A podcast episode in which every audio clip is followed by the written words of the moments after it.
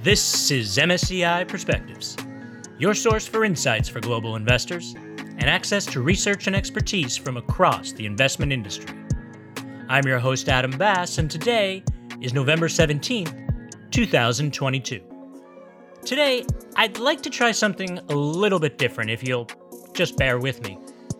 What I'd like to do is take you through the highlights of MSCI's annual Global Real Assets Conference that took place just a couple of weeks ago. And we'll also include some additional commentary on a few of the key trends that emerged. We'll talk real estate, investors, and how things are going in today's high inflation environment. Spoiler alert, not great. But also, not as bad as you might expect. So, to get us started, Let's bring in that outside commentator to get a lay of the land. I am Jim Costello. I'm chief economist for MSCI's real assets team. A lot of what I do just involves taking the data that we have, wrapping it up into trends, and telling stories about it. We're in an unusual period. There's a lot of transition underway in the economy.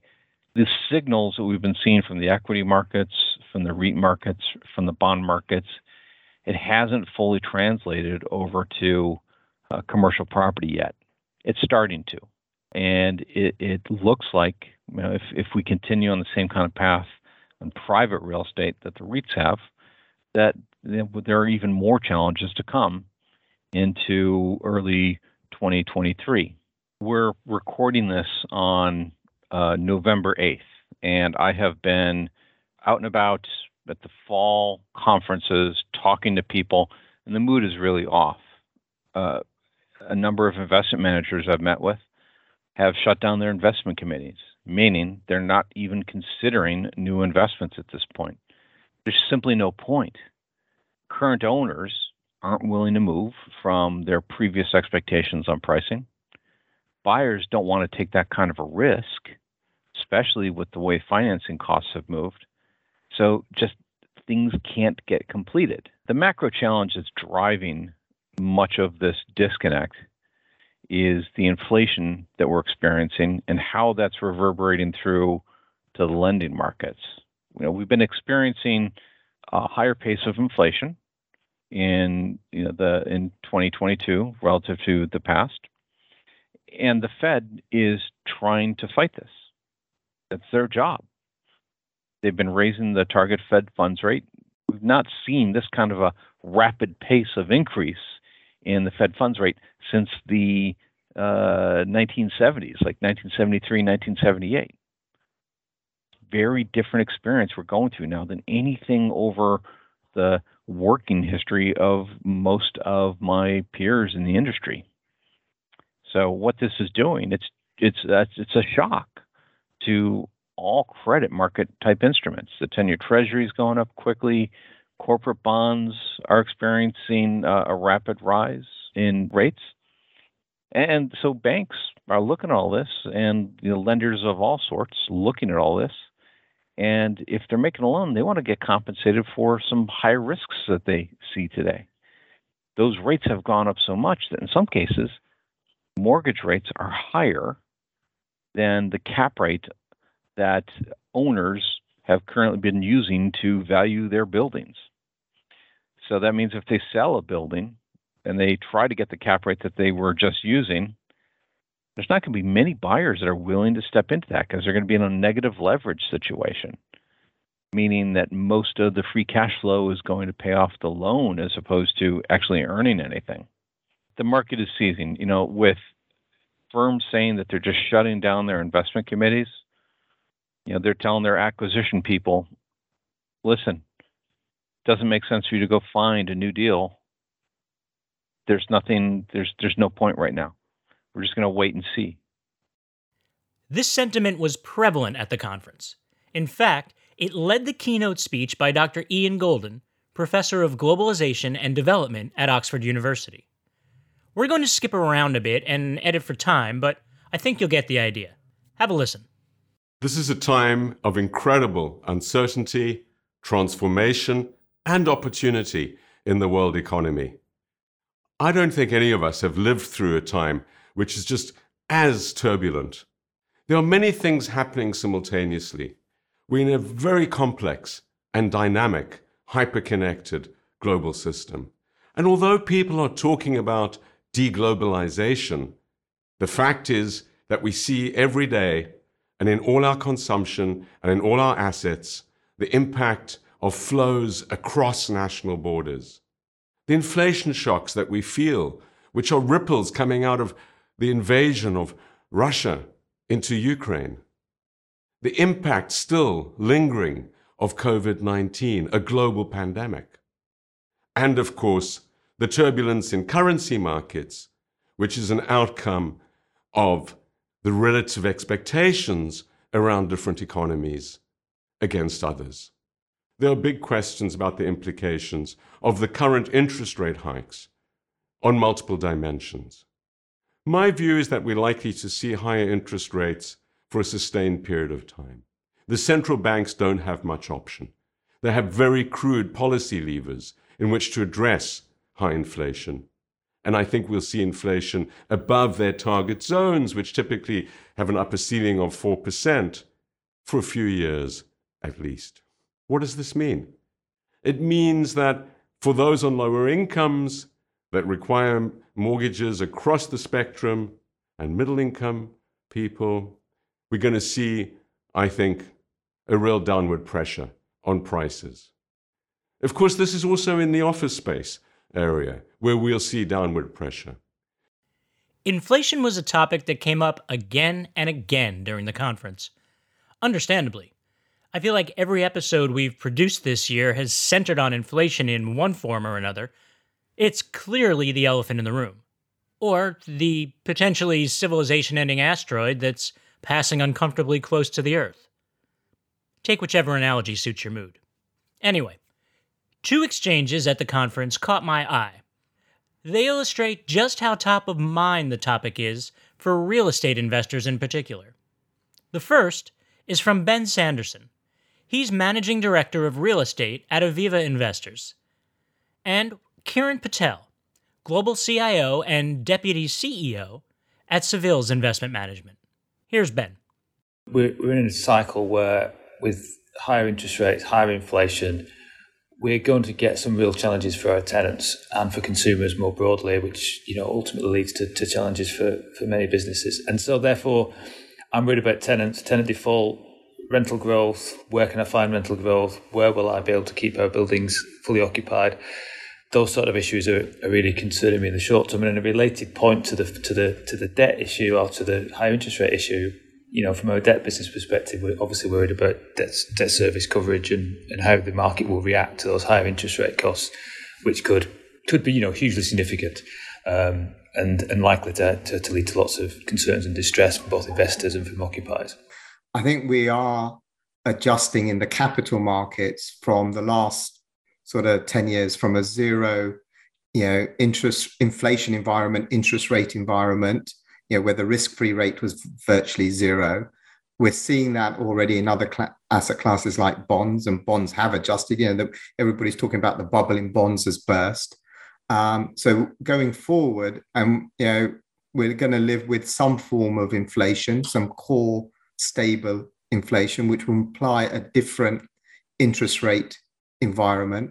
And so this is where leverage is impacting you know, both you know, property prices and can uh, impact affordability when it comes to tenants' ability to pay rent. So I think there are a lot of, unfortunately, headwinds today um, where prices of property will adjust just because the relative you know, um, other asset classes may, you know, you, you always compare against a risk-free rate, and that's adjusting.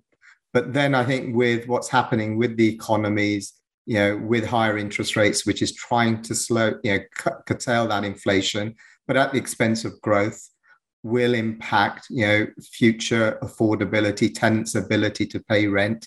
You know, inflation has both a positive and a negative. Most leases do have some, you know, indexation, and therefore, you know, you can benefit from income growth but it also comes down to tenant uh, margins and what they can afford to pay. All right, so that's the first exchange. Here's the second one coming up This one is with Craig Thomas. He's a senior vice president in market research with Avalon Bay. Now, you won't be able to see it, of course, but Craig is explaining a chart that shows effective rents versus real rents in the top 20 markets since 2018. Now, starting in 2021, effective rents shot up. I mean, it's a real hockey stick here. And you'd expect the rental income from those increases to follow, right? Well, it doesn't. Income from rents actually declined beginning around six months after the initial spike. So, what gives? Craig? From the vantage point of, of uh, renters or people on the outside looking in, this looks like, oh my gosh, the rents are rising. This seems unfair uh, rents are rising too much, somebody's taking advantage of a, a, difficult situation, up, up, up it goes. And so apartments have been a, a hot uh, a bit of a hot subject uh, throughout all this this time uh, to the present day. So what was really going on? I look at that orange line right there. The orange line, by the way, that's that's the real rents line that I told you about. The income from rents that actually declined during the period? The truth of the matter is, nothing was going on. There was no magical new demand for for apartments that um, that that came out of nowhere and that we needed to to grasp a hold of and believe that a new golden age had had begun for apartments. And there was no you know rapacious landlords you know pushing pushing rents crazy amounts uh, either. What we had was inflation not generated by any of us, but rather the difficulties of COVID and supply pipeline because of uh, significant fiscal stimulus and as a result of global monetary policy that really is not going to get any style points going forward. Nothing happened. Just normal, everyday, good apartment managing, developing, investing. That's what was real and that's what led to this surreal year that we uh, that we find ourselves amid. There you have it. The next time someone says the rent is too damn high, you can point your finger squarely at inflation. Well, inflation and a few other factors. Prior to this current economic crisis that we're going through of high interest rates and reduced growth, there was already a major supply constraint on construction and contracting that we saw percolating through through steel prices, through cement prices, through concrete prices into the market. My view is those supply constraints over time will reduce. Demand is reducing quite significantly, but we will continue to see a rather depressed market. Rising interest rates and the turmoil in markets forcing pension funds to find new liquidity has led to rebalancing of portfolios and the need for more liquid assets. Now, I don't believe that there will be permanent scarring in the real estate sector. And that's because when you look at previous episodes, when there has been a control on redemptions, when it's been gated, it has not led so. Any permanent scarring. We saw this in the financial crisis of 2008. We saw this even in 2020 at the beginning of the pandemic. And we can all recall how quickly the markets rebounded. People understand that real estate is an illiquid asset. And so I think responsible redemption programs will be accepted, and no one wants a fire sale. However, there will be repricing coming out of this in the medium term, and there will be opportunities. There will also be consolidation in the sector. I think we'll see many of the big firms finding new opportunities. Opportunities? Jim, does that sound right to you? Well, I think there's a whole bunch of opportunities ahead. I mean, if I'm if I am uh, a well capitalized investor that is you know looking for some sort of opportunity out there, this is a golden period. That's what recessions are all about. Uh, think about Google. When did Google get started? They got started uh, right after the first internet bust. And why did they grow? Well, you know, they had some smart leaders and all that, but you know, there were a lot of really talented developers and engineers that were tied up in you know crappy companies that were delivering no profits. Uh, you know that was one of the hallmarks of that bubble period of the first part of the internet boom. It's a painful it's a painful period to go through for sure. But for the economy overall, eventually those people get reabsorbed into something productive that generates some growth. And for the investors that fuel that, it could be a great opportunity. Think about the uh, building investors, so people just buying uh, commercial real estate. If you have some owners who were very highly leveraged and uh, have a loan coming due in uh, 2023 or 2024, uh, they're going to need some help next year with the cost of capital being what it is. And uh, that might mean a distressed debt situation popping up or it could even mean you know some sort of preferred equity solution for investors to come in and help them. So I think it's it's uh, people are taking a pause in some of their acquisitions right now. At the same time, they should be planning for what happens in 2023 and 2024. I think there are going to be some tremendous opportunities that come out of this. Any disruption, there's always tremendous opportunities that come out of it. You know, if you if you follow some of the acquisition people that I follow on Twitter, uh, they've been talking about some early signs of deals starting to fall apart, of distress opportunities that are popping up. And I think that's just going to grow. Let's switch now to another key point of discussion at the conference, and that is the future of cities. So, the pandemic fueled a lot of debate around the future of cities. Uh, we all saw the headlines, you know, cities are dead, uh, New York is over. That was my favorite one by far. That's Elizabeth Zepp. Elizabeth works in global research and public markets for the Abu Dhabi Investment Authority. San Francisco is the poster child, I would say, for the end of city narrative. You know, the Bay Area did see massive outmigration. Um, it lost about 5% of its total population during 2020 and 2021. A lot of tech jobs in the area obviously were able to easily transition to remote setups. And so that facilitated a lot of people exodusing from the area. But now that the pandemic dust has somewhat settled, um, what we're seeing in trends is pretty clear. Residents actually are returning to cities, uh, they're just not returning to the office. At the onset of the pandemic, you know, what we saw was vacancy rates for both office and resi rise in tandem. You know, as people were leaving, there was less need for housing. There was also less need for offices to work in. So you saw that vacancy rise. But then, sort of in 2021, what we saw happen in the residential market was, you know, apartment vacancy take a bit of an about face. We saw vacancies begin to drop for residential properties. And now, according to MSCI data, they're sitting pretty close in line, if not even a bit below pre pandemic levels. At the same time, what we saw is office vacancy continue to rise. Um, and this is also sort of a global national trend. We saw office vacancy, according to MSCI data, increase 5% between Q4 2019 and Q2 2022. And how is this happening? you know, like I said, people are returning to San Francisco, but they're keeping their flexible work arrangements.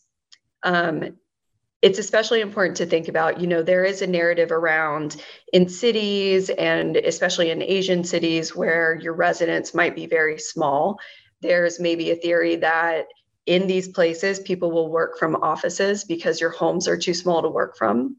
But really, if you think about it in this day and age, all we need to work from home is maybe a cell phone and a laptop. So that makes it really easy to set up shop no matter where you are if you're in a small apartment in Tokyo, if you're in, you know, San Francisco. And we've also seen those work from home trends just be very sticky post pandemic. We've moved from a new equilibrium on work where people had to come in 5 days a week in particular times, 9 to 5 or whatever it was to work. That was broken, very healthily so, by COVID 19 and the pandemic. We now have much more flexible work arrangements. This is great. It's great for individuals and it's often very beneficial to firms too who can save on their office space and on other costs. But it comes at a great risk. If people stop coming in, what happens to the many, many services around our offices which depend on the footfall? And what happens to the creative sparks that happen in offices? The office of the future, I think, is a vibrant hub. I think of them as a beehive uh, or some sort of place where people come together for common purpose uh, in it. You need some quiet. I mean, you need some quiet for your remote calls. You need some quiet for quiet meetings. You need some quiet for thinking. Uh, but so there will be quiet spaces. But I think the general assumption should be people are coming to the office in order to interact. Increasingly, if people come into the office, they want to come in for the experience, for this connectivity, for the experience of being together. If you're going to sit on your computer at a desk, you might as well be in a local cafe or at home. Why come into the office if it's not going to be an interactive experience? And so, rethinking office space to be a more pleasurable one, a more interactive one, a less isolated one, is part of that. I think we'll see a growing differentiation, therefore, between the highest quality office spaces and those of lower quality. I think many lower quality spaces will need to be rethought of a move to residential, as has happened in the past. It's already happening in many, many cities. I think local authorities should get behind this big time because we have a critical shortage of space that offices could serve. The idea of offices transforming from cubicle gardens to social hubs, that's something we've discussed on the program before. With Jim, in fact. It's episode 80 if you'd like to go back and give it a listen. But today, we're talking about a real assets conference, so that means investors. If you're investing in a building, what kind of building would be at the top of your mind, even in today's current economic environment? There are demands for certain types of space. You know, we, we see stories about you know the office market not seeing as much investment today, but there still is some leasing. Some of the firms that are out there tracking leasing and the brokers reporting leasing, they'll tell stories about how even with the challenges that firms have thinking about back to the office, think about how they structure things, there's still some leasing happening, but it tends to be, and this is what we've seen in previous uh, uh, down cycles to recoveries, it tends to be a bit of a flight to quality issue where firms say to themselves, okay, gone through some sort of uh, change. We need to lose some space now. You know, there's a lot of availability here. Let's trade up to the best of the best. But the best of the best these days is not just about location and you know the uh, bragging rights of saying that you're in a particular floor in a particular tower. It's also about you know how they how firms will maximize their the utility they get out of it by getting uh, better carbon issues out of the building. A lot of firms have net zero carbon requirements. And so, you know, they're trying to find buildings that give them a better opportunity to me, uh, a better chance of meeting those goals. Uh, real estate is a huge uh, consumer of energy and heating and cooling. So, you know, to the extent that firms can use their real estate as a tool that can help them benefit from that, uh, they're going to move towards some of these more efficient buildings. If I see that a big developer is coming in and building a brand new tower in a place like Manhattan, it'll probably look a lot like uh, the one Vanderbilt building, but you know, with all new electric boilers and uh, heat-resistant glass, and so it's a net zero carbon building from the get-go. At least scope one and scope two. That will be a very attractive building for leasing for folks who, who need to deal with all those issues. This must be one of the biggest growth sectors. Uh, having a low energy uh, environment which rates very high on ESG is what all top global firms want, wherever they are in the world. Uh, listed firms will have to report all of this uh, in their annual reports, what their carbon footprint is, what their water usage is, uh, and other dimensions of it. And obviously, they all want to look good, uh, and they'll pay for that. Uh, so I think we'll see it, and it will also be a way in which global firms will define themselves, their brands, the ability to retain and attract people, the ability to sell their products will depend on what people perceive them to be, and this will become increasingly transparent. Uh, what they perceive them to be on ESG. So I think it's going to be a massive opportunity. Obviously, a very small share of the existing footprint uh, of real estate uh, meets the best standards. Uh, and so there's going to have to be a lot of renewal, uh, there's going to have to be a lot of refurbishment, a lot of retrofitting, and a lot of new build. That's a sentiment that Ben Sanderson from Aviva Investors, you, you heard him earlier, Ben endorsed this idea as well. The investors who price carbon risk best will outperform in the next 10, 20 years. That's what we're trying to get our heads around and trying to price best. There's obviously that dimension which has been, you know, quite not not priced that efficiently and effectively, in my view. But what is being priced very efficiently and, and effectively, I think, or there's growing evidence of it, is assets that are have sustainable characteristics. So call it being on a pathway to net zero and whatever definition net zero you want to use. But those assets that are on that pathway to net zero and have display better, more sustainable, more energy efficient characteristics are definitely trading at a pricing premium, and they definitely have uh, tenant, you know, better tenant preference and better retention rates and lower vacancy. That's my strong belief, and I think it's coming through in in the data. And I think that is what is going to happen, especially in the next phase, because we have seen a lack of discernment in pricing. Um, we have seen all parts, say, of the industrial sector repricing strongly. I think we're going to see big differences in the assets that are that are good and bad. And one of the big features of good and bad will be its climate, you know, its, its transition to net zero pathway status. And I think that's going to be a massive part of the office story too going forward. Huge amounts of office stock all over the world that won't meet the, uh, meet the regulatory requirements for net zero. and it's going to be a huge thing. So, what have we learned? First, on a personal level, I've learned to be wary of taking on real estate conferences as source material for podcasts. There's there's just so much to go through and in fact, I encourage all of you to go check out the replay on MSCI.com's event page. There was a lot there. I tell you, we barely scratched the surface today.